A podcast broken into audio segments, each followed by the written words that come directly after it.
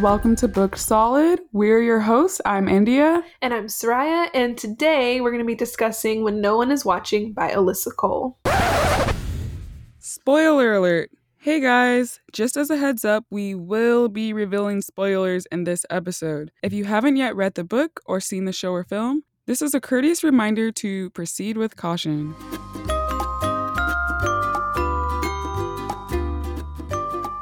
So, just jumping right in, this book. Okay, honestly, so Indy and I, we usually like to save our conversations for when we're recording, just you know to make sure we get everything out that we want to say.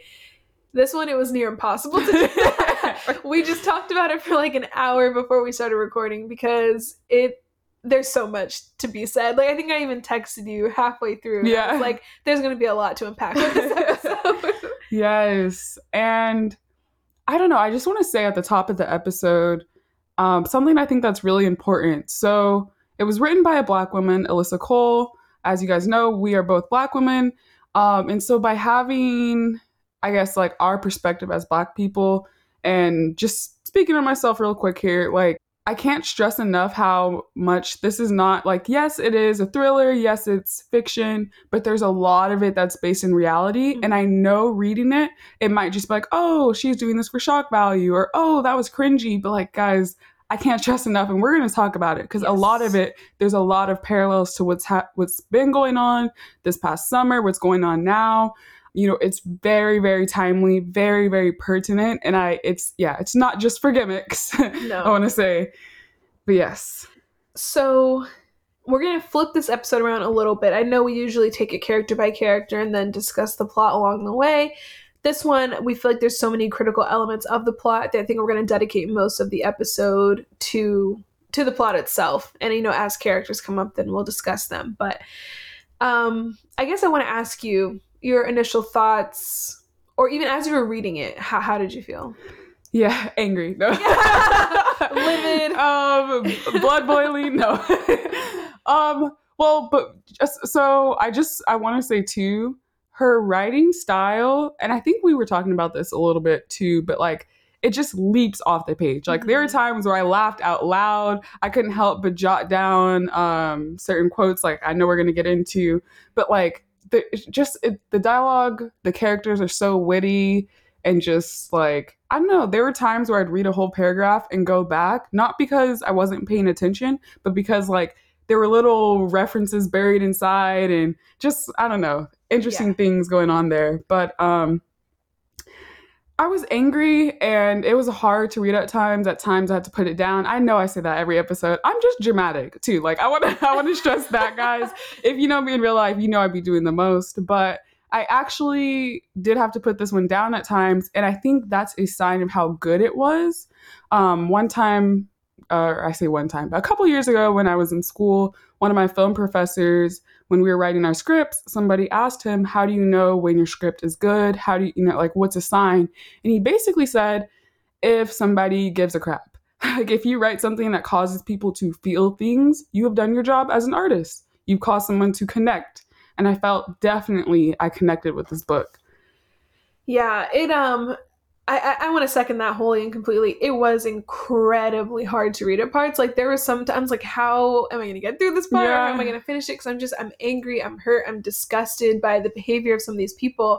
And India finished it before me, and so I wanted to text her like every time, like, I can't believe that this has happened. Or, like I can't move past this part. And like I said it audibly many times, like, oh, this is a hard one to read. And and I okay, you know, there's phrases that we say often, like, "Oh my gosh, my jaw dropped," or like this, this, that, and the other. And usually, when people say that, like, did their jaw actually drop?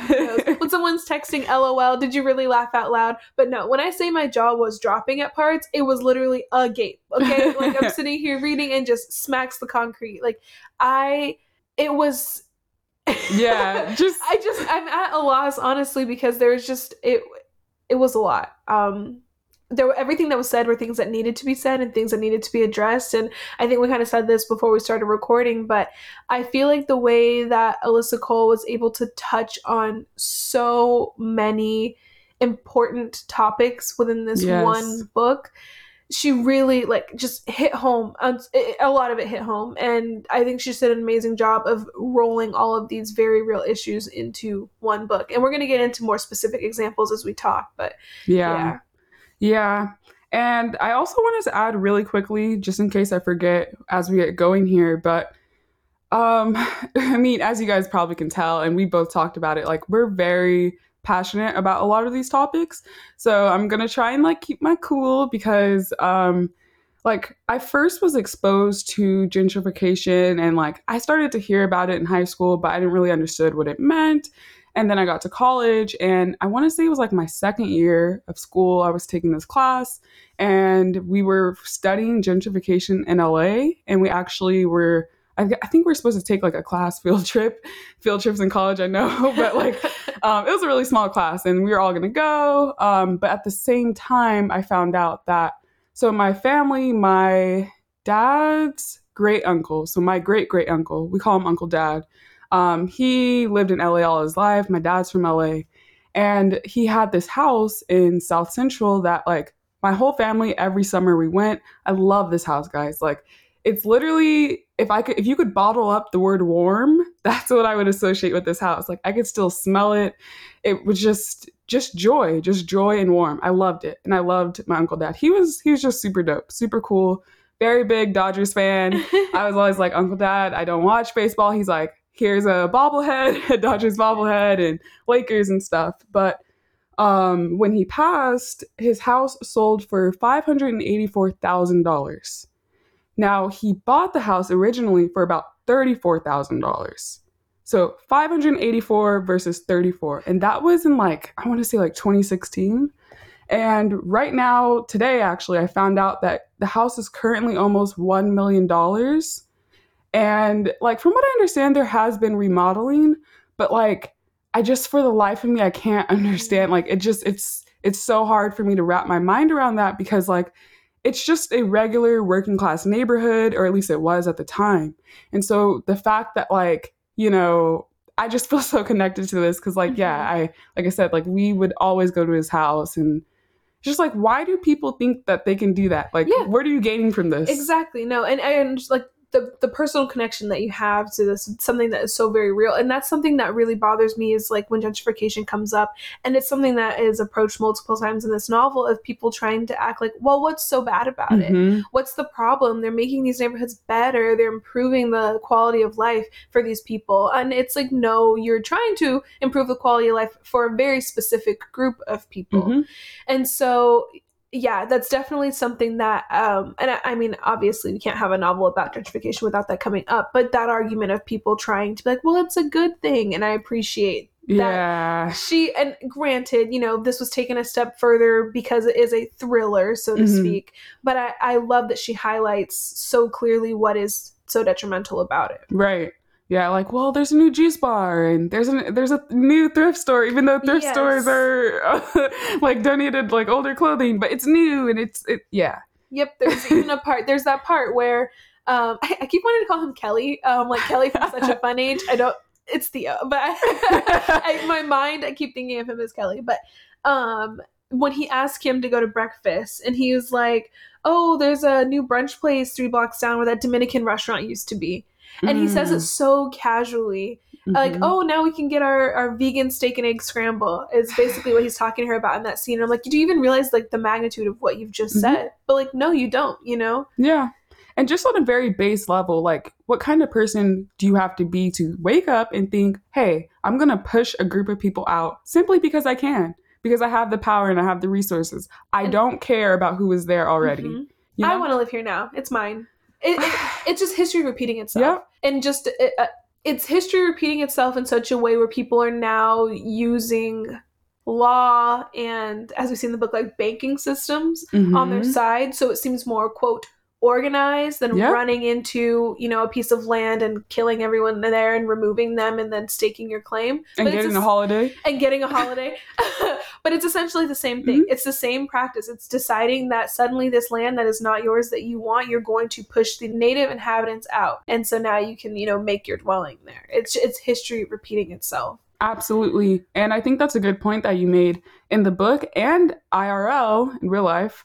You know, like she said, the banks, guys, like banks are funding this or making it so that funds aren't there. You can't get a loan to do whatever you want to do. The practice of redlining. Um, so that's why, like, so it goes from being, oh, this is unfair, like, this is low key racist, to being systemic. You know, so we have, like, there's literally systems in place to oppress people on a mass scale. Like, what? I, I, it's, it's baffling. it's and and and that's another bringing it back to that argument of of the disbelief of people like well that doesn't really exist that doesn't really happen no it absolutely does it absolutely does and it's just i'm going to go back to the word to quote organized the the racism is just more organized it's more systemic as you Yep. were saying it's not you know as blatant i mean it is but we'll get to that but it, it's keeping people from advancing from opportunity and keeping them at the mercy of like we're saying big banks larger corporations Mhm. Absolutely. Okay, so just kind of segueing into the beginning of the story, what were your thoughts on the character of Sydney early on? um so sydney's going through it Yes. like going through it and when we talk about you know all these elements that alyssa cole was really able to bring to life in the novel i feel like anxiety is definitely one of them Mm-hmm. I could feel her stress. I could feel her anxiety so clear. Like like a lot of times when we were getting chapters for Sydney's perspective, I could feel myself feeling like tense. Just you know, on behalf of reading how she's feeling and what she's going through. So I think that um, th- Alyssa Cole did an amazing job of showcasing exactly what Sydney is dealing with in this time in her life. Mm-hmm. I had a lot of questions because I was like, I want to know, like, what's what is going on to make Sydney feel this way? Because Mhm. she would allude to her mother, she alluded to her ex husband. I will say this though, um, from the first time someone asked Sydney about her mom, and she said, "Oh, she's in a nursing home, but I'll tell her you said hi," or whatever that conversation went. Mm-hmm. I knew she was dead. Ooh, okay. Yeah, I don't know You how picked I up on that? Yeah, I don't know how I knew, but I was like, okay, I feel like her mom is dead, and she's like covering for it. I didn't know like that she Yeah. had buried her. Um, but I just felt like she had passed and she wasn't telling anyone because, I- I mean, obviously, my very limited knowledge at the beginning of the book, I just assumed she didn't want people to know yet. I didn't know Mm. everything surrounding it. Yeah, Yeah. talk about weight. I mean, I got the sense in the beginning, like the whole saying of feeling alone in a crowded room. Mhm. So, you know, Sydney's grown up in this neighborhood. She's got like Mr. Perkins. They call him the mayor. He's just like, he's amazing. If this was a film, yeah, shout out to Mr. Perkins. but like, you know, she has, I guess you could say to an extent, like she has this support system, but I couldn't help but feel her isolation and her Mhm. lon- loneliness as she's trying to grapple with her cha- rapidly changing um, community. And like, it's heartbreaking, you know, Yeah. like just, you know, we talk about like nostalgia. I'm a very nostalgic person. Like, I love my childhood shows and I think about that stuff a lot. But like, if you're literally living in that and you're watching stuff just change, like, you know, how do you have an outlet for that? You know, and she Mhm. has her neighbors and like they understand, but they're also processing it as well. Yep. And so it's like this collective isolation and I'd even say grief in a way. It, it yeah. Yeah, especially she's coming off of, we know she recently moved back from Seattle. She had a disastrous marriage. You know, we don't know the extent of what happened, but then when we do, it's like, goodness, you know, he Mhm. was manipulative, ab- emotionally abusive, he was Gaslighting, gaslighting her. yeah. Yeah. like, so she's coming off of a very, tra- I think he had her institutionalized at a point. So she's coming off of a very traumatic and emotional experience, seeking the comfort and familiarity of her home of Mhm. this place that she grew up, of her mother, her neighbors, and to come back and have that com- place be completely different. I imagine like that feeling of hopelessness, of feeling lost, of like, where could I possibly go? What could I possibly do? Because there is nowhere that I feel comfortable, safe, at peace. Like she lost her mom. Like it just, S- Sydney's going through it. Yeah. And I couldn't help but draw parallels. One of my favorite movies of all time is Spike Lee's Do the Right Thing. Mhm. And without spoiling that film too much, or I'll just say like the sense of so she gets her sights set on doing this tour for their block party because she does a tour at the beginning of the book and it's this very gentrified uh, i'm just going to say scary for lack of a better term like the language in that tour Yes. um, so we have that in the beginning of the book, and by the end of the book, things have exploded and they've just evolved into such a big situation that the tour is an afterthought. And in the film, Do the Right Thing, similarly, things kind of build up that way, that tension. Yeah, let's talk about that tour because I got mad beef. So, first of all, um, where do we even begin? I think my biggest complaint with the tour. So, you know, Zephyr or whatever her name is is the tour or the um, person hosting it, and she's giving all these facts. They're not really about the neighborhood. They're about you know people who took this land years and years ago, or they're very like surface level facts. So Mhm. obviously, Sydney, having grown up there her entire life, is chiming in at certain parts, like, well, actually, you know, the person who lives there now, what did she say was like the first female like Oh, software yeah. engineer or something like that, like the first black female software engineer, and like no one's amused by that fact. Mhm. And then Sydney says something else, and basically the the tour guide pipes up and is like, "I appreciate the bonus information, but this tour is about historically important people." Oh. and the emphasis is on important not historically because you know those are the facts quote that she's trying to give. And you know they're trying to talk about the old history of the place this that and the other. So if that was really the point and she would have said this is about historically important didn't even have to be there. Mhm. historic which there was a lot of black history into this or in this neighborhood. So for her to even say historic would be incorrect but for her to put the emphasis on important and what sydney is bringing up are facts about the black community Mhm. and I was like, okay, so you're telling us right there how you feel about black people, about the people who are living in this neighborhood. The very important and very real facts are not important enough for you and for Mhm. this tour. Oh, that made my blood boil. Yeah, like it would be it would be equivalent to going to an HBCU and being like, so let's talk about the slave pan- plantation and like the slave masters and da da da. Like, what is wrong with you? Yeah. Why do you have no regard for like? It was just it was incredibly insensitive Mhm. and just weird. And to be honest, I've like I've okay. So as you guys know, we used to work together and we've had to give tours before, and like I know what it's like being a tour guide and someone like there there have been times when I was giving a tour and someone asked me something that I promise you I didn't have any inkling of an answer to. And I understand that can be an awkward situation, but in the book, the tour guide was getting angry and low key combative with Sydney. Yeah. And it's just like, okay, pause. If someone is trying to correct you or offering new information, that's that's not a good look to Yeah. be To defensive. just shut them down yeah. and tell them that her facts are not important enough. Like it, it Mhm. just it's so angering. Right. And so we start off there. Enter Theo and Kim, aka Sydney's Ponytail ponytail Lululemon. that description, I mean, with three what what is that? Two words, three words, perfectly sums up Kim yeah. DeVries. Need, need we say more?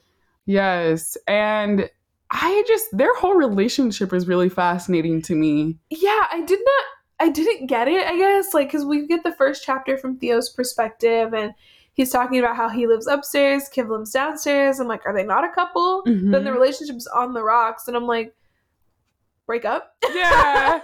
like it was just so strange too that they're living in this same place but they're like not even acknowledging each other and you know we find like we know theo can't leave because he has stake in this place and like no money to his name and he is unemployed so he's like i physically cannot leave because i have nowhere else to go. Mhm. kim because of her pride and her arrogance and her entitlement we know she's not going to leave. So yeah it is very interesting that they find themselves in this situation where they're like not together but they're not broken up and they're living together. Yeah, it was just also, I'm sorry, I have to say this. And I'm gonna I'm gonna annoy you, Soraya, probably, because I've told you I've I've brought this up to you numerous times just over the last uh, couple of months, I guess. But um that show you on Netflix, season one, Beck. She's living in New York. Um, I believe in a brownstone similarly on the, you know, first floor no types of blinds, no types of curtains, no uh, nothing. Y'all, when I say I could have a whole podcast dedicated to why I did not like the show You, I mean it. you, I, I've got mixed feelings. I will say the second season's depiction of LA was just that was, was, a treat. That was the only good part. I, I was cackling because um, I worked in LA for quite a while and I hated it. I don't like like LA is cool or whatever to pop into for the day, but working there, living there, not for me. And so, yeah, a lot of those things from that first or the second season of you had me cracking up because I was like, mm, that's appropriate. Right. I just um that show is a lot, but one thing that I could like I can't get the image out of my head. It's burned in and seared in forever. And anyone who's ever watched you, I'm gonna ask you about it because I can't stop thinking about it. And Beck, she did not have blinds, like, and she was, you know, living her Doing the most, walking Yeah. around naked, Like- to Pleasure Town, like, windows, like, come just on. yeah, broad daylight, right? And so, from what I understand, that's something. So Sydney uh, is directly across from Kim and Theo, and she calls that out. She's like, they don't have like I can see directly into their entire place. Yeah. And I'm just like, is that a thing? Is that real? I want to know. And I already know the answer because in college dorming, I did see this a lot, like blinds open. And I'm also just a paranoid person in general. Like, you know, everyone for the most part probably knows this, but like at nighttime, there's that whole like, I don't know if it's an optical illusion. It's not, but like, The spotlight. If you have your lights on inside and it's dark outside, you may as well be on gla- in, on display at a museum because everyone and their mother's best friend can see what you are doing. they can see you, but you can't see them. And Yep. that drives me insane. Just know, just know. Like, yeah. So they, yeah, I, I can't, I can't stop thinking about that. So, but that was interesting and a cool kind of like um, tool or device used in the story because kind of like I know it's it's on the cover of the book, but Rear Window is referenced, and yeah, it's very interesting because you could see in, and so they're trying to learn stuff about each other, their new neighbors, and they each have their own perceptions based off of that. Sydney, from what I understand, has blinds on her windows, but she's outside on her porch a lot. So we got Theo watching her, trying to gather interest. Like that was a whole interesting moment to read about. Yeah. Yeah, I guess to kind of see the preconceived notions they had about each other and then how they were uh, correct or incorrect once they finally got to know each other. Yeah. And them getting to know each other. Yeah. I know you have some strong feelings about this because, like, what we said in the, like, before we started. Mm-hmm. And I guess, like, what I'll say is. I, I never doubted the feelings that Theo had for Sydney. hmm like because at first i was like i don't know how to feel about him. Like that's why i keep wanting to call him kelly. Like from such a fun age. At first like i think we thought kelly was going to be cool and then he was absolutely not. Uh he was a fetishizer. And so yes. you know especially like kim being the way she is with theo being with kim i was like mm, I don't know how like I'm gonna feel about Theo. I do think he really likes Sydney. I didn't think he was gonna like stab her in the back or anything like that. hmm I feel like Sydney. I mean, I guess it changed towards the end of the book, but I feel like the only interest she had in him was like mildly physical. It Yeah. didn't seem like there was anything deeper than that. hmm And then I guess like what they went through brought them together. I, I guess I'm not mad at them like ultimately getting together. And we'll talk more about Theo after you share. Yeah, so here's the thing. Like, there's a point in the book where I was reading, closed the book, I'd say like a quarter to midway in, where I'm like, these two people have zero chemistry. There's absolutely no chemistry. I can't even begin to fathom an inkling of them having a successful relationship because it's very clear, like, and know, like, it was hard to read some of their interactions just because I could feel Sydney's obvious and apparent discomfort. And then I could also see Theo's kind of disregard for that and he like like you said like i don't doubt that he didn't like I- could tell he liked her he Right. genuinely liked her but that's not enough for a relationship one person to like one person we all know unrequited love exists um but i will say i did have a change of heart as we went on and i was living for their bonnie and clyde moment at the yeah, end that was like, and we'll get into this, I guess, a little bit more. But my biggest beef with Theo, and I guess there was a lot of self reflection on his part as the story went on, because I would say he was very kind of ignorant and naive when Mhm. the book started about what was happening in their neighborhood. And I'm not talking about like the crazy stuff, but just the gentrification aspect of it, of what this black community was going through, you know, with the influx of people moving into their neighborhood hmm he did self reflect, but my biggest problem with him was he meant well, but meaning well isn't good enough. hmm And so, like, there was really no education on his part. There was like, oh, like, you know, I'm not racist, and here's my BLM shirt. and like, yeah, this should show you I'm down for the cause. But I'm like, but you're with someone like Kim. right Like, you can't excuse her behavior. And there's even a part, like, when he, uh, after the town hall meeting, or he comes home and Josie, Kim, and I can't remember Josie's husband, Terry, yeah they're like getting all paranoid and accusing the neighborhood of conspiring against them. hmm And Kim says something like, There's just so few of us here, meaning white people. And Kelly, or Kelly, see, there I go. Theo in his head was like, Oh, well, she's not like that, like meaning racist. hmm He was like, Oh, well, she's not that. And I think he even mentions like the Michelle Obama Mm. poster or something in that part. Yeah. And I'm like, say the word racist. It's not a bad word. If someone is racist, they are racist. So Right. even in his head be like, well, she's not that. Like, I know she has an attitude problem sometimes. And I'm like, she is racist. Yeah. And say it. You know, like the fact that he couldn't even say it in his head was like, okay. And I, I honestly can't remember if this was a part in the book where they mentioned the Michelle Obama thing. So if it's not, like, I apologize. But even so, that doesn't mean she's not racist. Right. And it brings me back to my whole point. We've talked about this before. It really bothers me people who are willing to suspend their their racism or I wouldn't even say suspend it, but maybe overlook it for quote like special cases, what they Mhm. deem special cases when a black person has proven themselves like worthy in their eyes, if Mhm. that makes sense. Like um, you know, if someone is an amazing athlete or an incredible politician or spokesperson or just, you know, when they're like, oh, well, you know, Michelle Obama is different or like so and so is different than other black people, like that's that backhanded compliment that racist people try to use. Mhm. And, you know, I had wanted to mention this at a point, and maybe it's, I don't know if it's the best part to mention it here, but that's something that really bothers me. And what we've seen with um, BLM and black athletes. hmm So people getting upset with black athletes for speaking up on BLM issues and for kneeling during the national anthem and being like, well, that's not what their job is. And they're athletes. They should stick to what they know, as if being black is not a part of their everyday life. Right. And it's like, how funny that you don't mind black people when you're profiting off of them, when, you know, they're bringing you your entertainment and your sports. Suddenly, oh, it's fine. But then the second they like remind you that they are a black person fighting for equality, then you have a problem. Right. I literally, that whole entire statement, I couldn't have said that better. It's so interesting to me, too, how BLM has become this. I don't know. Like It's political. Yeah, thing. and like, what? Let's break this down. BLM, Black Lives Matter, a statement. Not, it's just a statement, right?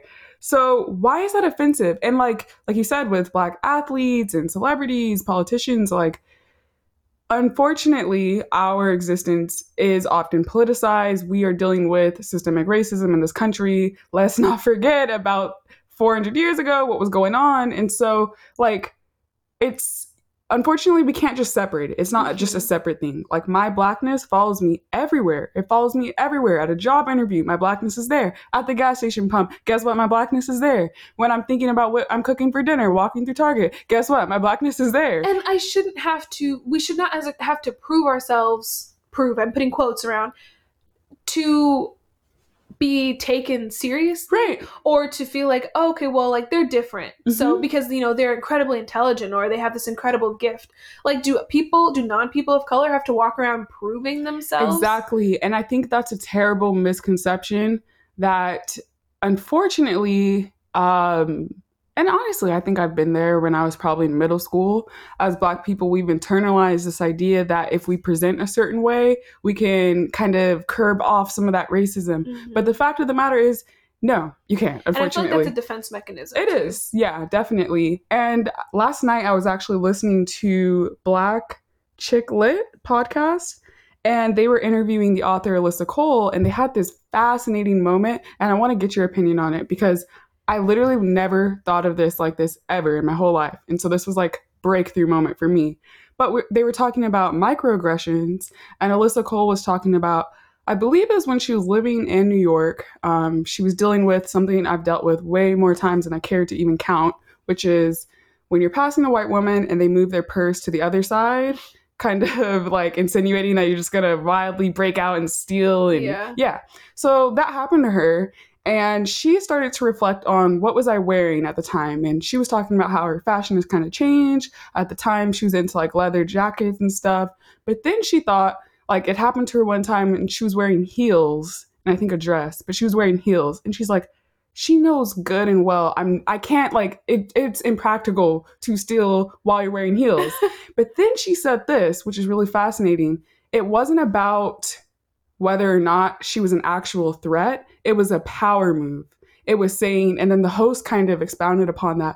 It was saying, let me take her down to her level. She's wearing a dress, she's wearing heels, she's feeling herself, she thinks she looks good. Let me remind her with this subtle act Yeah. of racism, this microaggression, where her place is. That is so interesting, and it brings it reminds me of that moment in the book where after the bodega is taken over by whatever Tony, whoever his name is, Mm-hmm. um, when Sydney goes to pay, she goes there to get um, I can't remember what they went for soda, a drink Yeah. or something. And she gets the kombucha. yeah, he assumes she's looking for alcohol, or maybe she was going for wine. I cannot. Oh remember. yeah. and she it ends up being kombucha in that section. He's like, "Oh, we don't sell 40s." Mm, issue 1. Then she gets to the counter to pay for her kombucha and he's like, "Oh, this isn't covered by WIC." Jaw drop again. issue number 2. And so then she's like, you know, not that there's anything wrong with either of those things is exactly what she says, but why are you making assumptions about my financial status Mhm. or my drinking habits? hmm And so then um, she pays with a 20. He said he makes this big show of like checking if it's counterfeit. And then he refuses to give her her change. Like her total came out to $5 and he gives her a 5 back. And she basically is like, um, I paid you with a 20. You made a huge show of making sure it wasn't real. Like, where's my $10? I should be getting 15 back. And he was like, basically, he says to her, like, well, who's going to believe you? If it's if a cop shows up here and it's your word against mine, who's going to believe that you actually gave me a 20? And it's a power move, Mhm. exactly like what you're saying in that moment, because what is she supposed to do? hmm She knows that he's right. He's a white man. They're going to most likely believe him. And even if they didn't, like, she doesn't want the cops coming there and turning it into this big thing. hmm And so it's just when you said the phrase power move, that's exactly the scene in the book that it made me think of because that's precisely what he was doing. Is Right. making his presence known and showing her exactly the place, quote, that he believed she should be. Right. And it's just it's it's baffling to me because like in my own experiences, um, I I haven't experienced that. That that scene was oh I forgot about that one actually. But it's just like it always happens when I'm li- quite literally just minding my business. And in Mhm. real life, like I yes I am dramatic when I'm talking to friends and family, but I'm like low key an introvert. Like I don't like unnecessary attention. It frightens me quite quite frankly. I'm, I'm right there with you. like, don't So, me, don't talk to me. yeah, I don't. No, no, no, no, no. Don't draw attention to me. Like I'm trying to just be in and out, right? So like when these things happen, like I've had people, um, white people typically or non-black people cross the street when I'm walking or lock their car doors. Um, I used to be a custodian at a predominantly white, wealthy country club. And I'll never forget this. I was walking down the stairs, and this woman was walking up the stairs, and I was carrying my supplies. So I'm wearing gloves. I had a bucket with my squeegee, and like I'm, I'm just, I have my equipment because I'm at work. And she sees me, and she moves her purse to her other side. And I, I'm not a morning person. That shift was a sunrise shift. I got in at 4 or 5 a.m. I was like approaching the end of the shift and I just let out a cackle, just a frustration. I looked at her like, "Are you for real right now? What? I'm. In, you look at my Yeah, the emblem on my I'm- shirt. You think I'm in uniform with my equipment going to snatch your purse in this stairwell and run away? Like, seriously. like to do what? to do what? And I just, you know, and again, it's this idea of a power move, and I think that's so interesting because it's true. I don't think she really thought I was a threat. I think she did that in the moment in that moment to remind me, like, hey, like you work for me in this moment, you know, like the and it's just like that sucks, dude. That really sucks. Cause like, like I was minding my business. I was like, okay, I'm getting off of work. What am I gonna do today? And This is pre-COVID. This is years ago. So I'm like, let me let me see if my friend's busy or not. We can hang out. Da da da da. Like that's where my mind was. I'm not worried about your freaking purse, dude. Mm. And so for her to do that, I was just like, wow, okay, okay. Like it's always like that too. Like and very quickly, instantly, I'm reminded of. I mean, I, I don't have the, the luxury to forget. But it's like you slip into sometimes I feel like you you slip into like a, Like a a comfort. co- yeah, it's like a comfort or you're not as blatantly aware of it, Yeah. I'm sure as you were after that happened. But you know, you fall into like, okay, I'm not thinking about that. right yeah, just And so- living. Yeah, and so I can't like that's just so jarring to then be like, oh no, this is still something that follows me everywhere, and this Mhm. is what people think about me, regardless of how I present myself, regardless of how well I speak, regardless of how polite I am. It doesn't matter. It Exactly. doesn't matter. And you know, there's also kind of similarly in the book that moment when um Sydney this is before Sydney and Theo become friends and stuff, but she, they're in the store, Theo and Kim, and Kim, I think she cuts Sydney and they get into like an argument. But Sydney, like she she doesn't really care. Like she's trying to leave. Yeah. And um, Kim starts getting hysterical. And in that same argument, she threatens to call the police. Yes, and Ke- uh, not Kelly. Goodness, Theo. Theo even talks about like the smug smile that she gets on her face when she says that. Like she just like, you know, played her trump card or whatever, Mhm. however the phrase goes, because she knew what is Sydney gonna say in that moment. right. Because she knows, as a white woman, again, if the cops show up, it's over for Sydney. Right. And we saw this literally happen though. This is what I was saying at the top of the episode about like, yes, this is a, this is fiction, this is a thriller, but there's so many parallels that, you know, this book is honestly it's an educational tool even more so than just being, you know, reading because like with the Amy Cooper situation and the bird watching situation with the man in the park and um, Amy Cooper was not following the rules, so he reminded her of the rules and she said, "I'm going to call the cops on you." And so in that moment, and this was like also, I mean, the entire nation was protesting police brutality. Like she literally was trying to weaponize her whiteness Yeah. in the sense that she knew that if I call the police, there's a chance they could even pull out their gun and intimidate this black man. For what? Because she didn't have her dog on a leash? Mm-hmm. You know, it's like, where do you get this sense of entitlement that you can do whatever you want? And I think she even said um, when she was apologizing, because there's always the there's always the apology video. I view the police as my personal protection system, and I'm like, wow. Must be Wow. nice. That must be nice because when I'm driving on the freeway, not doing anything wrong, I'm on alert. I'm Yeah. as a black person, like, and that's something just in my life. I've spoken to black friends and family. Like, I don't have that same experience. if you're not part of a marginalized group, you don't understand what that feels like. To know Mm. that this system that is supposed to be set up to protect and serve doesn't. You know Mhm. what I'm saying? Or it only does for a specific group of people. And so there's that part where Theo, um, when they're first breaking into the hospital after like they cause the blackout. So it's Sydney and Theo. They're going in through the like what you call it, the bodega doors that lead to like the storage, whatever. I can't Mhm. remember. But yeah, so they're going through and Theo thinks something in his head of like, so this is what it feels like to know I can't call the police or so, something along Mm. those lines. And so that's what I'm talking about is like this journey that Theo kind of goes on throughout the book of because like I said before, he was very kind of naive at the beginning and he really starts to have a better understanding of what's going on, of what the community is going through. Because I don't even want to say what they're feeling, because he's like never going to know what they're feeling firsthand. But just that statement, it really Yeah. showed how much he had learned and realized of knowing like the cops are not going to be on their side in this situation Right. because they were a part of the problem. It was Right. a police officer who showed up in Sydney's house and tried to kill her Mm-hmm. for this Varentech deal. So yeah, Yeah, Alyssa Cole does not miss. Like she does not miss the nuance, the details, like when he said that. And that's an interesting point you bring up with Theo because um yes, he's well meaning and you know, yes, he clearly wants to learn. Like he goes to the meetings, he wants to be a part of the block party, he wants to help Sydney. He interacts with his neighbors. He's not always on the he's not always afraid. I think you were saying this before we started recording, but like Kim's little comments about the neighbors like like you chose to move here. You you're Nobody wealthy. made you. Yes, you could have picked anywhere in this country, in the world, probably to live. You chose to come to this particular community, and then you have the audacity to complain that it's not how you want it. hmm And I think there's one part where there's like some black children and they're they're getting ready to hang out and she I, I think I'm pretty sure that's when she was complaining about the loudness. But then you could just see the parallels because Theo knew their names. Like I think one kid's name was Preston or something. Oh yeah. So he's he's making an effort, but then and like you like you said, by being in a relationship with Kim, by moving in with her, you're enabling this behavior. yes, you're passively accepting it. Right. Like especially because even on the tour, when you know when Sydney was bringing up like, oh, these are other facts that you're not you know including in this in this tour. Theo did try to like say something to encourage her to keep speaking, Mhm. but then the tour guide shut it down, and then even Kim was like, "Stop interrupting the tour, Theo," and Theo didn't say anything after that. Right. So like you're complicit. Right.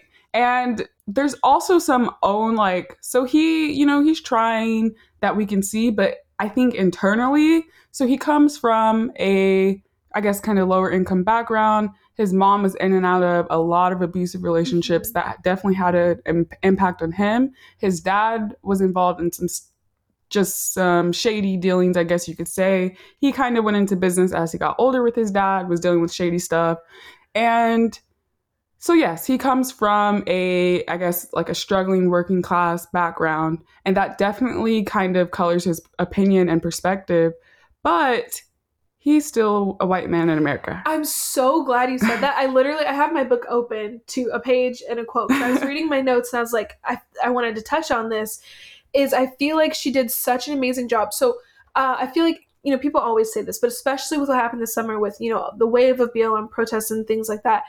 A lot of people, when you try to bring up the concept of white privilege, people get defensive Mhm. because like, well, I'm not wealthy, so I'm not benefiting from this privilege just because I'm white, and it's Mhm. like, but you are. Yeah. And so I feel like Alyssa Cole did an amazing job of integrating that into the story because I could tell that, and I wrote this down, that with Theo, the book touches on the idea of being poor and how that does not eliminate your white privilege. Because he's always looking at Kim through the lens of everything that's available to her because she has money. hmm But that scene when they go to the church, Theo and Sydney, was the first time he realized things that are available to him. And so he even says, I'd only thought about how safe, he said, in all the times I've moved in New York, I'd only thought about how safe the area was for me, not what my presence meant for people in the neighborhood, not about what advantages I had that they didn't. Mm. I was poor too, after all, even though I had figured out how not to be for a little while at least. So, like, he's talking about like even just being white affords him certain luxuries. Mhm. When the cops are out there patrolling the neighborhoods, like they start doing towards the end of the book, they're not harassing him. Mhm. Even when things pop off with the blackout, he knows he even has a thought of I could walk away right now, and the cops would would think I'm a part of this and would leave me alone while they're out here me- like killing the people in this community. And so I just think that was a really great way to highlight that because it's not about like white privilege doesn't mean wealth, it means opportunity right. even if you are poor and white, you still have certain opportunities available to you that black people, people of color in this country simply do not. Right. And I think, you know, we're born, right? Like, you don't have any say in how you appear, but you do have to acknowledge what that means in this country. And so, like, even just the fact that his whole job situation, how he lied his way to the top and then got caught, but he was like, I was still able to do that. And like, he's relatively fine. He didn't go to jail. I he was going to say people of color have gone to jail for less. He Mhm. should have been in jail for that. But Yeah. no, all they did was blacklist him in that company and he can he just can't work there anymore. so he married rich and move on. Yeah, you know? like that's what I'm saying. It's like he's still even the consequences. Like you have people, innocent people, sitting in jail right now when he committed actual. I, I, can't even remember. I, I'm pretty sure it was a felony. yeah, like a series of white collar crimes. Yeah, and and scot free. and he was stealing. I, I just remember that. Yeah, he was. Yeah, yes. So, yeah, Theo was really just a carefully written, crafted character that I think there's so many learning points. But with Theo, I definitely had beef with. It kept coming up, and like I was like, okay, I'm not going to talk about it. But he kept saying it, and he's like, well, Sydney has this lovely brownstone and the community garden that she got from her mom. Like she has a garden in the house. She has a garden in the house. I'm like, Theo, you guys are not on the same playing field. Yeah. You are not, okay? And little does he know, which he doesn't because he's over there assuming, watching through his windows with no blinds. Um, so she's actually going through a lot. Mhm. She's struggling to keep the house afloat because, as we find out, her mom passed away. She physically buried her mom herself, as we, or as Sarai was saying. And so, like, he doesn't know that. Like, she's every day she's getting bills in the mail that she's like, I don't know how I'm going to pay all this. She's avoiding bill collectors on the phone. He doesn't know. He just sees something, assumes, Yeah. and thinks he can say that. And even if she did, she's still a black woman. She's still going to get microaggressions from your girlfriend or ex girlfriend, Kim. She's still going to be dealing with police harassment. Like, she's still a woman. So, the Uber situation, terrifying, absolutely terrifying. And so I'm like, Theo, just can it. Please open up a book. And there's so many little things that Alyssa Cole put in here that I just wanted to talk about because I just feel like I was reading certain parts and I was like, just wow, just wow, wow, wow. So there's a part where um, Sydney is in her backyard and Josie, you know, one of the people who are part of this whole gentrification, I don't even know what to call it. Um, yeah. oh, mm. we're gonna call it mass murder because that's basically Yes. what's happening. Is there this?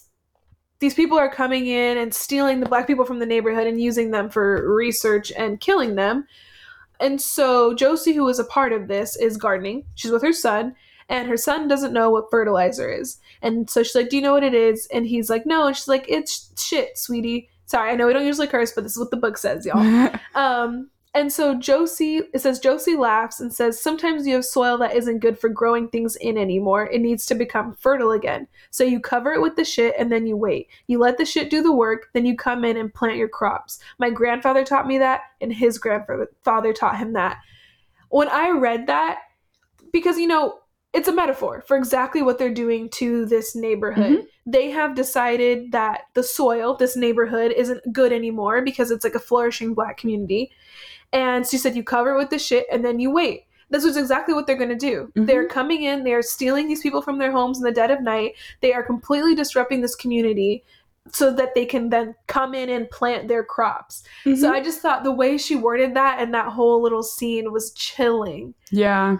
And I think it's also kind of reiterated. I forget if it's Paulette or Pauline, but Miss Candace looks over a group of elderly black citizens and someone says at that part in the book, they all they do is break, they break and then they build. Mm-hmm. And so I mm-hmm. feel like that's the the same thing like or they assume something is broken so that they can build. And it's like who are you to even say that? Yeah. Like and she's teaching her kid this. Yes. He's like 4 or 5.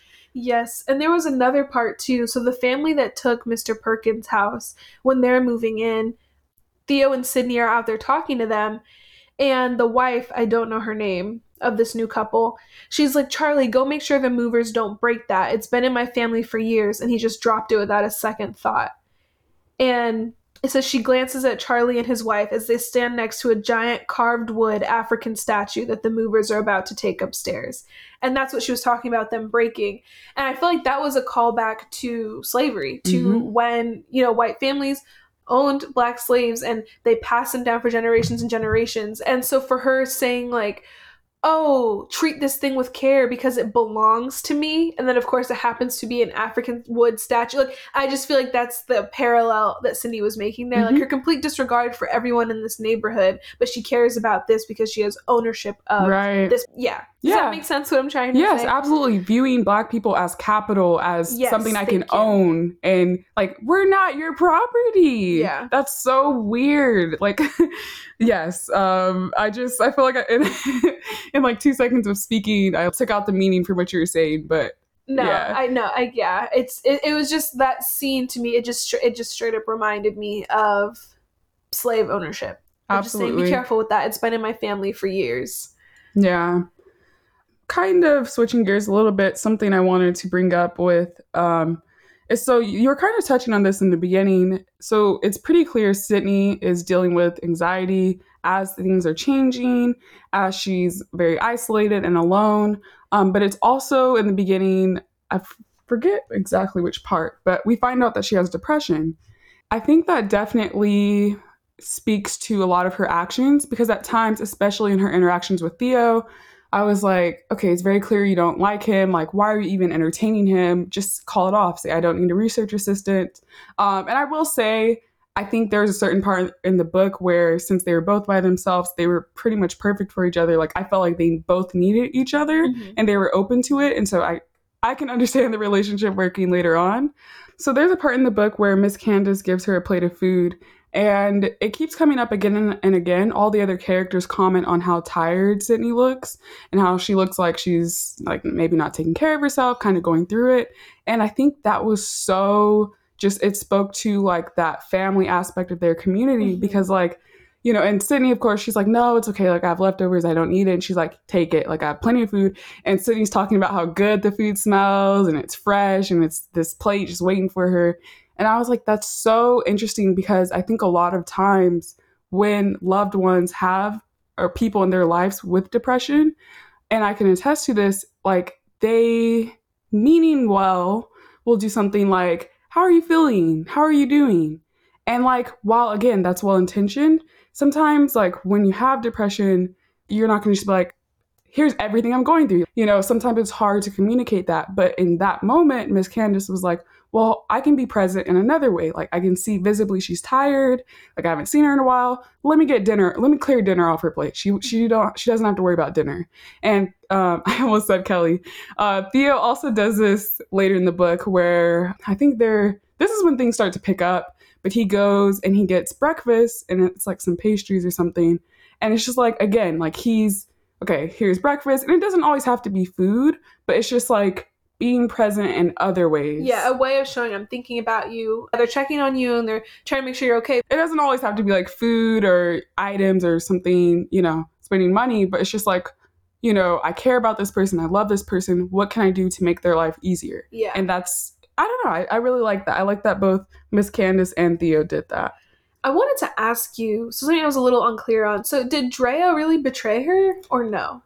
Oh, okay. See, yeah, I'm glad you brought that up.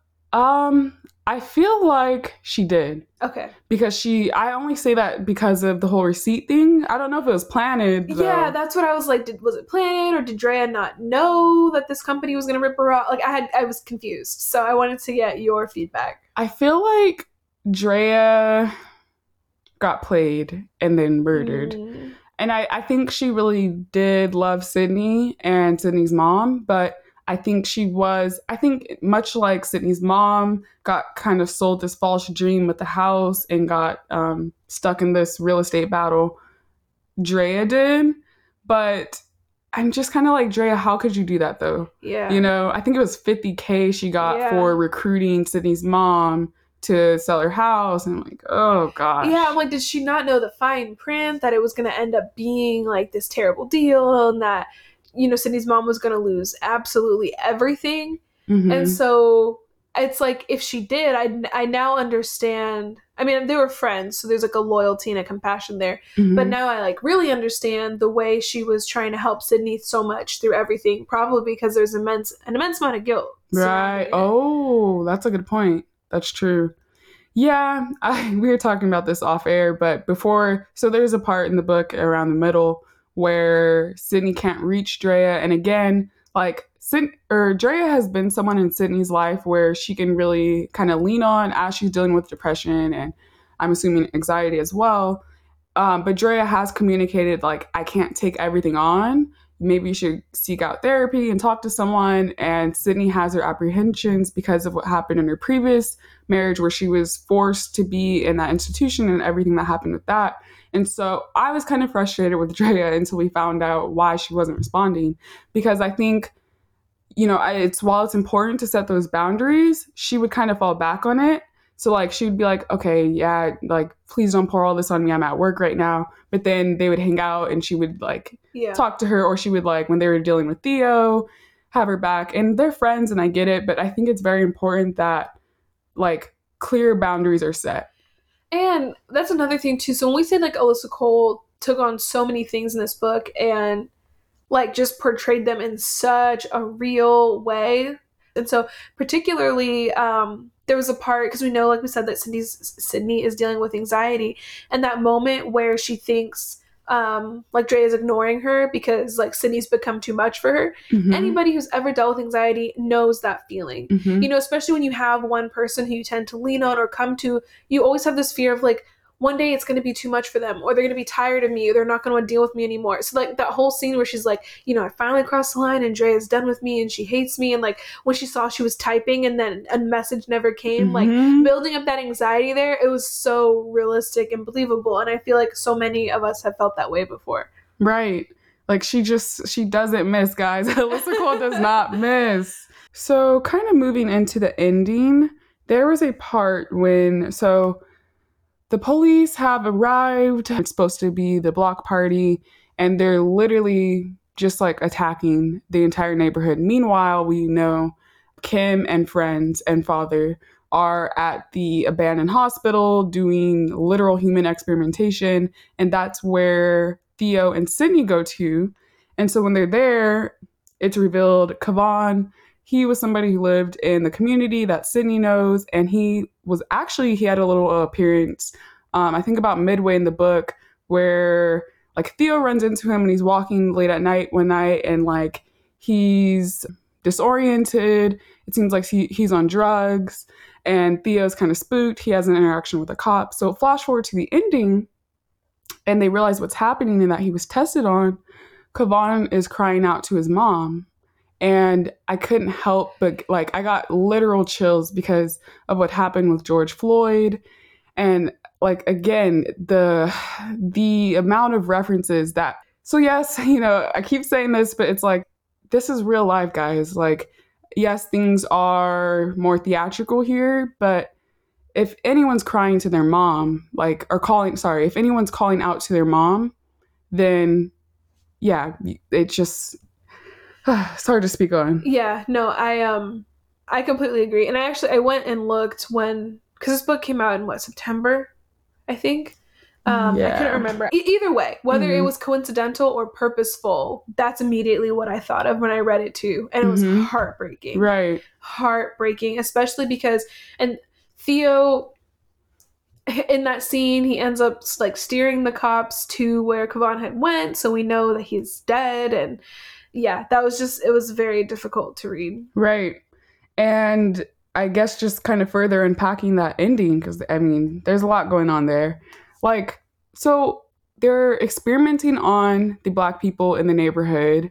I forget, it's like farm, not farm. Do you remember the name of the corporation by any chance? Tech? Yes. I think. I think. Yeah. Yes. So, um, to be honest, I, I want to ask you a little bit because I got kind of confused because I know they it was kind of a commentary on the drug crisis mm-hmm. and how they're kind of using that to push out black people. And so, from what I understand, they were testing, they were injecting the black people in the neighborhood with experimental drugs. Yeah, so it seemed like like a they were using it as like a cycle and i think they mentioned it when they were in that shareholder meeting mm-hmm. of like they're getting research to they're getting money for research to help with the opioid crisis but then also creating opioids. So it's like they're perpetuating the problem, but then also being paid by the government, I believe, to find a solution to the problem. Guys, okay, so as I was reading this book, literally I got a no- notification on my phone, a news article. There's a company called Purdue Pharma. They're the creators of OxyContin, um, and the drug oxycodone, and they pled guilty to three federal charges basically from 1999 to 2018, in a population of 450,000 people, a third of those deaths were from prescription opioids. And it was proven that they were paying doctors to write more opioid prescriptions.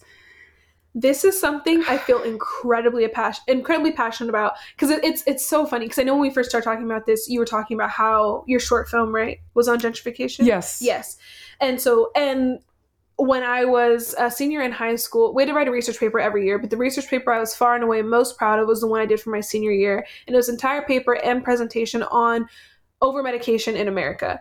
And it is a rampant problem. I mean, I was in high school or senior in 2014. The problem, you know, it's only gotten worse. Mm-hmm. And that was a part of what I found in my research is like doctors are so quick to write pain medications. They don't really do further testing to try to figure out the root of the problem. You all you have to do is basically go in and say you're in pain and they will write it for you. Mm-hmm. There's something called doctor shopping where people will go to multiple doctors for the same prescription and that's how they get it. Wow. And doctors have started writing these prescriptions for children, for children. I remember I got um, I had a tooth surgery when I was in middle school. I broke my tooth, it was the whole thing.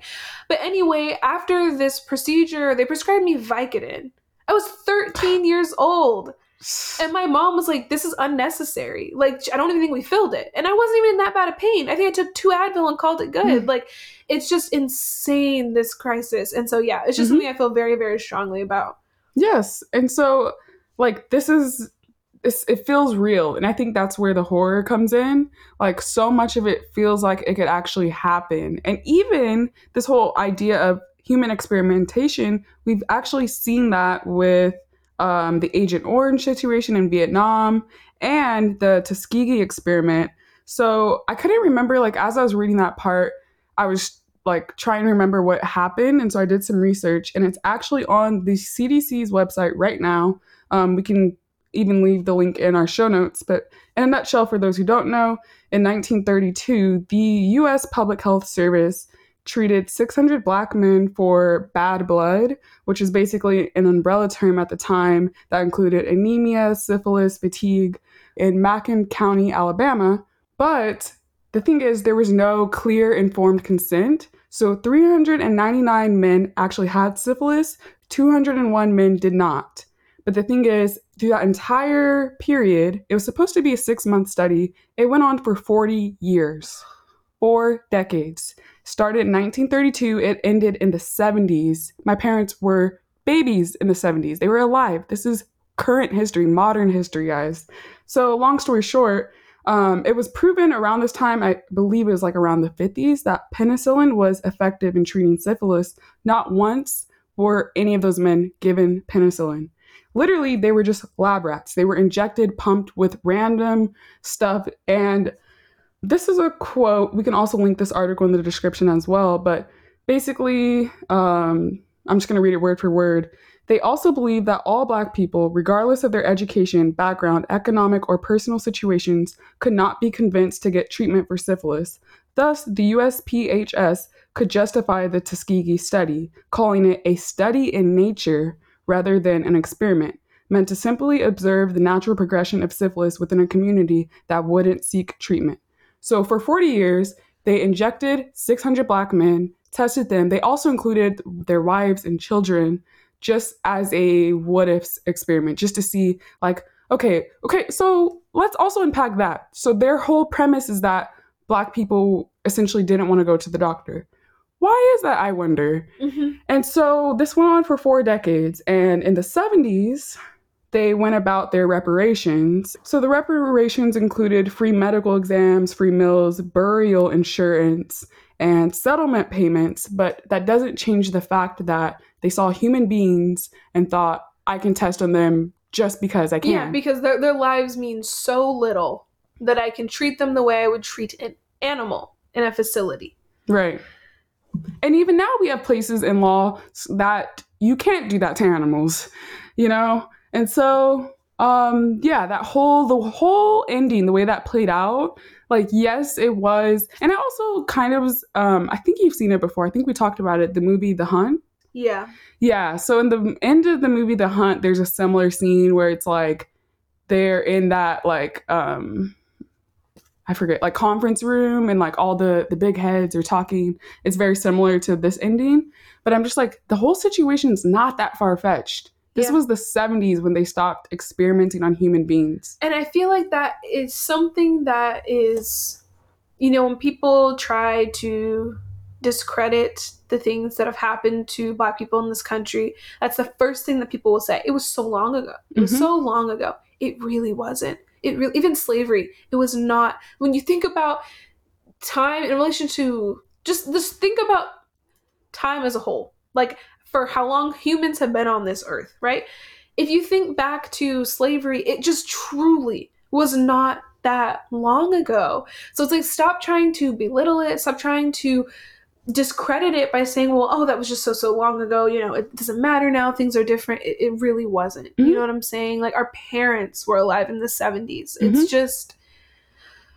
And there's a such thing as, you know, generational trauma. So it's like, we, there's always a cause and an effect, right? So there's the cause, there's the inciting incident, this event. Like, there's still in effect, and it's still in effect. Like, you know, as we've been discussing, as this summer and just black existence in America with microaggressions and aggression aggressions, you know, like yeah, it's a complete misconception and honestly it's insulting. It's mm-hmm. insulting to say that. It's gaslighting to say that. And um, something just kind of on the topic, if you're curious, I'd recommend Googling the term scientific racism. There's a lot of interesting stuff on that that's directly relevant. And so, like, again, like, it's while it was kind of I mean, it was just hard to read. Like they're literally, and then there's that whole moment, like you mentioned earlier, where Kelly's like, "We can't call the police. Like they they have it's them, their guns, and their lives on the line." And they're even laughing about it when they get into the conference or when they hear them in the conference room, and even their private group chat. But they're just saying things like, "Oh, well, is this going to be too big of a scene? You know, maybe we should ease into it." And like, doesn't matter you know, there's always something going on during Labor Day weekend. We control the media, we control the police. So if we have to um, edit the situation or like spin it in our favor. It's not a big deal. And and they even say something like no one's worried about the people in this neighborhood anyway. Oh gosh, yeah. She she just she doesn't miss guys. Like there's so much details. Something else that's really interesting in this part is that so there's a little moment where, you know, of course they they're in the conference room, everyone's alerted that they found them in this abandoned hospital and Theo is like co-conspiracy in essence and on Sydney's team. So they get caught and they're like, test him too. And they're like, well, he's not black. And they're like, and it's this, it's literally like this is in the history, this is real, like this is in the history books. If you were a sympathizer with enslaved people, then you were on that team. You you're getting the same treatment. Mm-hmm. There's no to, there was no way to win because we ourselves couldn't, and the people trying to support us couldn't either. Exactly. You know, it just and I know we're getting to uh we're over an hour here so i know we'll probably be closing out soon. But there were just two things that i wanted to reference before we did because i just thought like there are things that stuck out to me. So the first one was when when josie terry and their kid and their dog move in and they're having friends over and i think sydney's sitting on her front porch.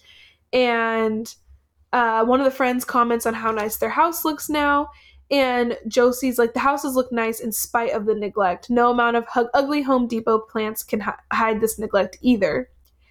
And Sydney's like getting irritated in her head. And Josie's like, all I'm saying is that I can trace my ancestors back to New Amsterdam. I appreciate history.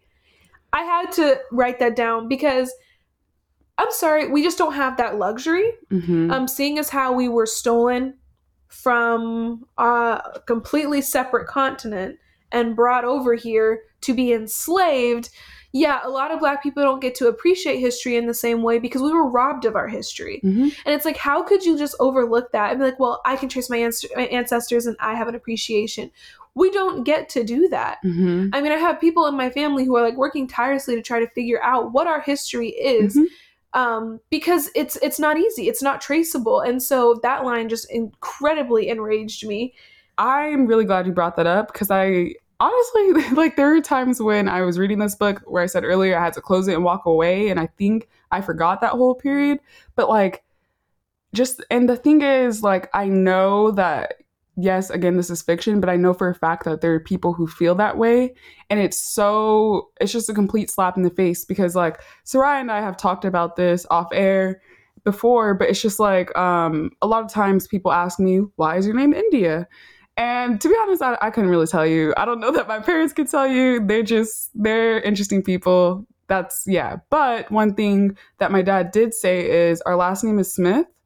And so that's one that's literally one of the most common last names in America.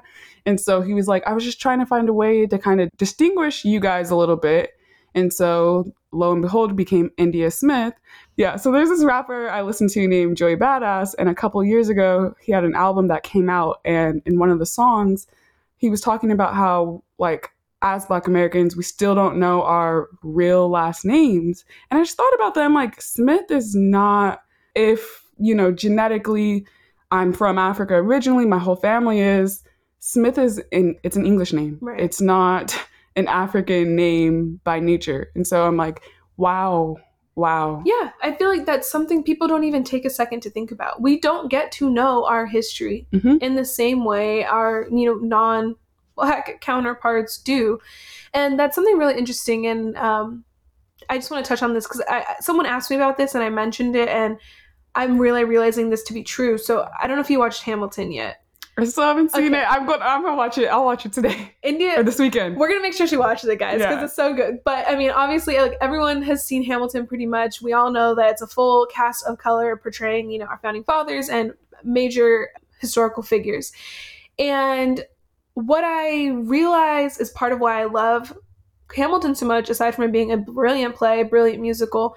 So I've always thought history was very interesting. Um, when it comes to like favorite subject in schools, I loved history. I thought it was interesting. I was really corny when someone asked me in high school why I liked it so much. I was like, it's a story that never ends. Cheesy as hell, I know. But um, yes, but I feel like Hamilton. Okay, I don't see myself reflected in the history that we are taught in school. Like, Mm. you know, I just don't. There's no one that looks like me. We don't get to know our history. And what I love so much about Hamilton is although I know these are not what this is not what George Washington looked like. This is not what Alexander Hamilton looked like or Thomas Jefferson. Seeing people of color portray them has like given me a new connection to these figures because now for the first time ever I'm seeing people who look like me talking about the history of this country that I live in because like I am an American person you know I was born in America and an American citizen so like American history is I guess part of my history Mm-hmm. And I, I just I hope is coming off right, but it's basically just giving me like this new attachment because because when I think about these historical figures now, you know, I think of George Washington and I'm thinking of Christopher Jackson or Alexander Hamilton. I see Lin Manuel Miranda or Aaron Burr. I see Leslie Odom Jr. It's people who look like me. And so I just, I don't know, it's kind of like reinvigorated this interest in history and just made me feel like I can finally see myself in it however false you know that may be so just speaking on like us being robbed of our history it made me think of hamilton and like i'm me realizing that's part of why i've been enjoying it so much i was just gonna say so I have to I have to braid my hair this weekend. I will be tuning in to Hamilton via Disney Plus. Mark my words, this is the proof in the pudding. okay, we're gonna hold her to that. but um, yeah, just um, really quickly, like you were saying, in high school and in elementary school, me going to predominantly white school, it was always an issue when it it was like, okay, time to talk about black people and their trauma, focusing on their trauma, their honestly, trauma. Honestly. And I was just like, first, like, ouch, like because you know it was also a bit jarring because i had like um, i mentioned earlier in the episode my uncle dad he was kind of like the family historian and i was learning a lot about my family even my nana like my nana's super dope guys she's so cool like if i could just be if i could have an ounce of her coolness i'll be happy but like she would tell me about the cool stuff she was doing in la when she was in her 20s and i'm like and that's just like you know not that long ago but even further in our history i'm just like what it like what were black what was like a working class black family what was their day in the life in 1957? Yeah. Like, don't talk to me about segregation. Like, I just want to know, like, what games did they play? Did they play Monopoly? Like, what were they doing? And we don't get these stories. Yes, we're robbed of that. And so in school, you know, being in a predominantly white school, the teachers would make a scene of like pulling me and anyone else who was black in the class aside, being like, "Are you okay with this?" Oh and like, my gosh, yes, I've had several. We were talking once about how like the differences between like discipline and like black families or white families and like people were just the teacher was asking it was just a general discourse on like what has been your experience? Mm-hmm. and my teacher mm-hmm. paused asked me and the only other black person in the class are you guys okay if we talk about this? Ew, what like what is that guys? What? That's so that's yeah. Mind you i just i was just teeming with anxiety. So this is the last thing i want. I, I mentioned this before Nobody like attention. Like, okay great. So a class of 40s now staring daggers at me um, one teacher who was like, she was on the cooler side. She had the decency to at least pull us outside of the class and have this discussion. Of course, everyone was staring daggers as we walked back in.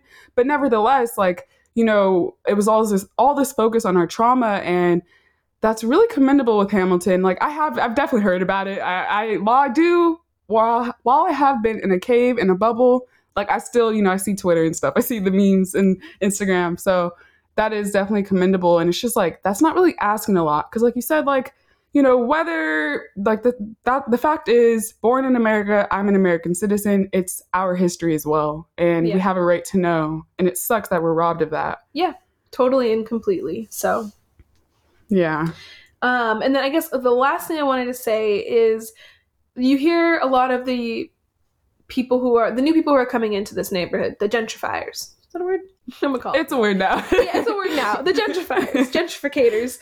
Um, they're coming into this neighborhood, and you keep hearing them talk about it with each other or with their friends, like, "Oh, this really hip emerging neighborhood." Mm. They use that word "emerging," and it blows my mind because it called to me it calls back the whole concept of cultural appropriation mm-hmm. and how when people steal from another culture and appropriate it they act like because it's new to them that like new to the people stealing it i mean that it's suddenly new in general.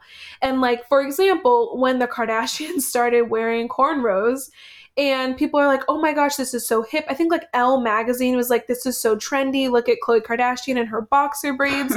Black women black people have been wearing cornrows since the dawn of time. But suddenly because the kardashians are doing it it's trendy, it's mm-hmm. new, it's emerging. And so that specific word, I love that Alyssa Cole chose that because it's mm-hmm. just very appropriate. Just because it is new to you does not mean it is new. Mm-hmm. And just because now you've now deemed it cool and exciting or cool, trendy, exciting, what have you, you do not get to like take ownership of that. Right. And so yeah, that was something that I had a big problem with and I was really happy she chose that particular verbiage because I feel like it was appropriate. Yeah, and it just like it completely discounts black people's experiences. Like I remember being in the 7th grade and I've been wearing braids since I was a baby, y'all. I'm like I said, I'm Since I'm gonna the- braid my hair the dawn of tomorrow. time. yeah, it's just it's it's useful. If you don't know, like as black people, it helps us to grow our hair and just experiment with our hair, our texture. Yeah, that's just like what I know. It's a cultural thing, right? And I'll never forget, like I was feeling myself. I had got some new braids. I had like I have finally got I convinced my parents to get me some new vans. I had to have the JanSport backpack because that that's what was popping at the times. and so I showed up to school and like the school bully, if you will. this is so I, I promise you I'm not making this up. This like this literally happened. For the purposes of the podcast, I'll call him Bill. So Bill sees me feeling myself, and this is kind of like what we were talking about earlier with this whole idea of a power play. Like he just for like I was minding my business. I was with my friends, and he was like, "Oh, India, I see you over there looking like Lil Wayne with your dreads, with your dreads." Pause. like, and I just remember feeling like I got punched because suddenly, uh, again, I don't like attention. All eyes are on me. All of his friends are looking, laughing, and like I think I was like speechless in that moment, embarrassed, probably holding back tears, and like my friends came to my defense and they were just cussing him out, kind of deal. And um, Always looking to knock people a peg down. It's like Yeah. that, the power move, putting Mhm. you back in the place they deem you to be in. like I was minding my own business. They're not even dreads. First of all, educate yourself. And I'm like, there's so many things wrong with that. Like I am, I identify with she, her pronouns. I'm a woman. Um, so to compare me to a grown man as I'm like, I don't know, 12, 13, like what is wrong with Yep. you? And I know this is learned behavior. I can only imagine what his parents are like. Yeah. So this book it tackles so much in these 352 pages like I, I highly recommend it and you know for some people it might be a little bit triggering if these are things that you've said or done before and i feel like you know with the height of the blm like i don't want to say like movement because blm's it's been a movement for years it's our life. in our life yes and so but just you know with kind of the, what happened over the summer and people starting to do a little bit more self-reflection i feel like a problem is if you've said or done something in the past it's okay to learn Mhm. and educate apologize and move on like you don't have to stay in your little bubble.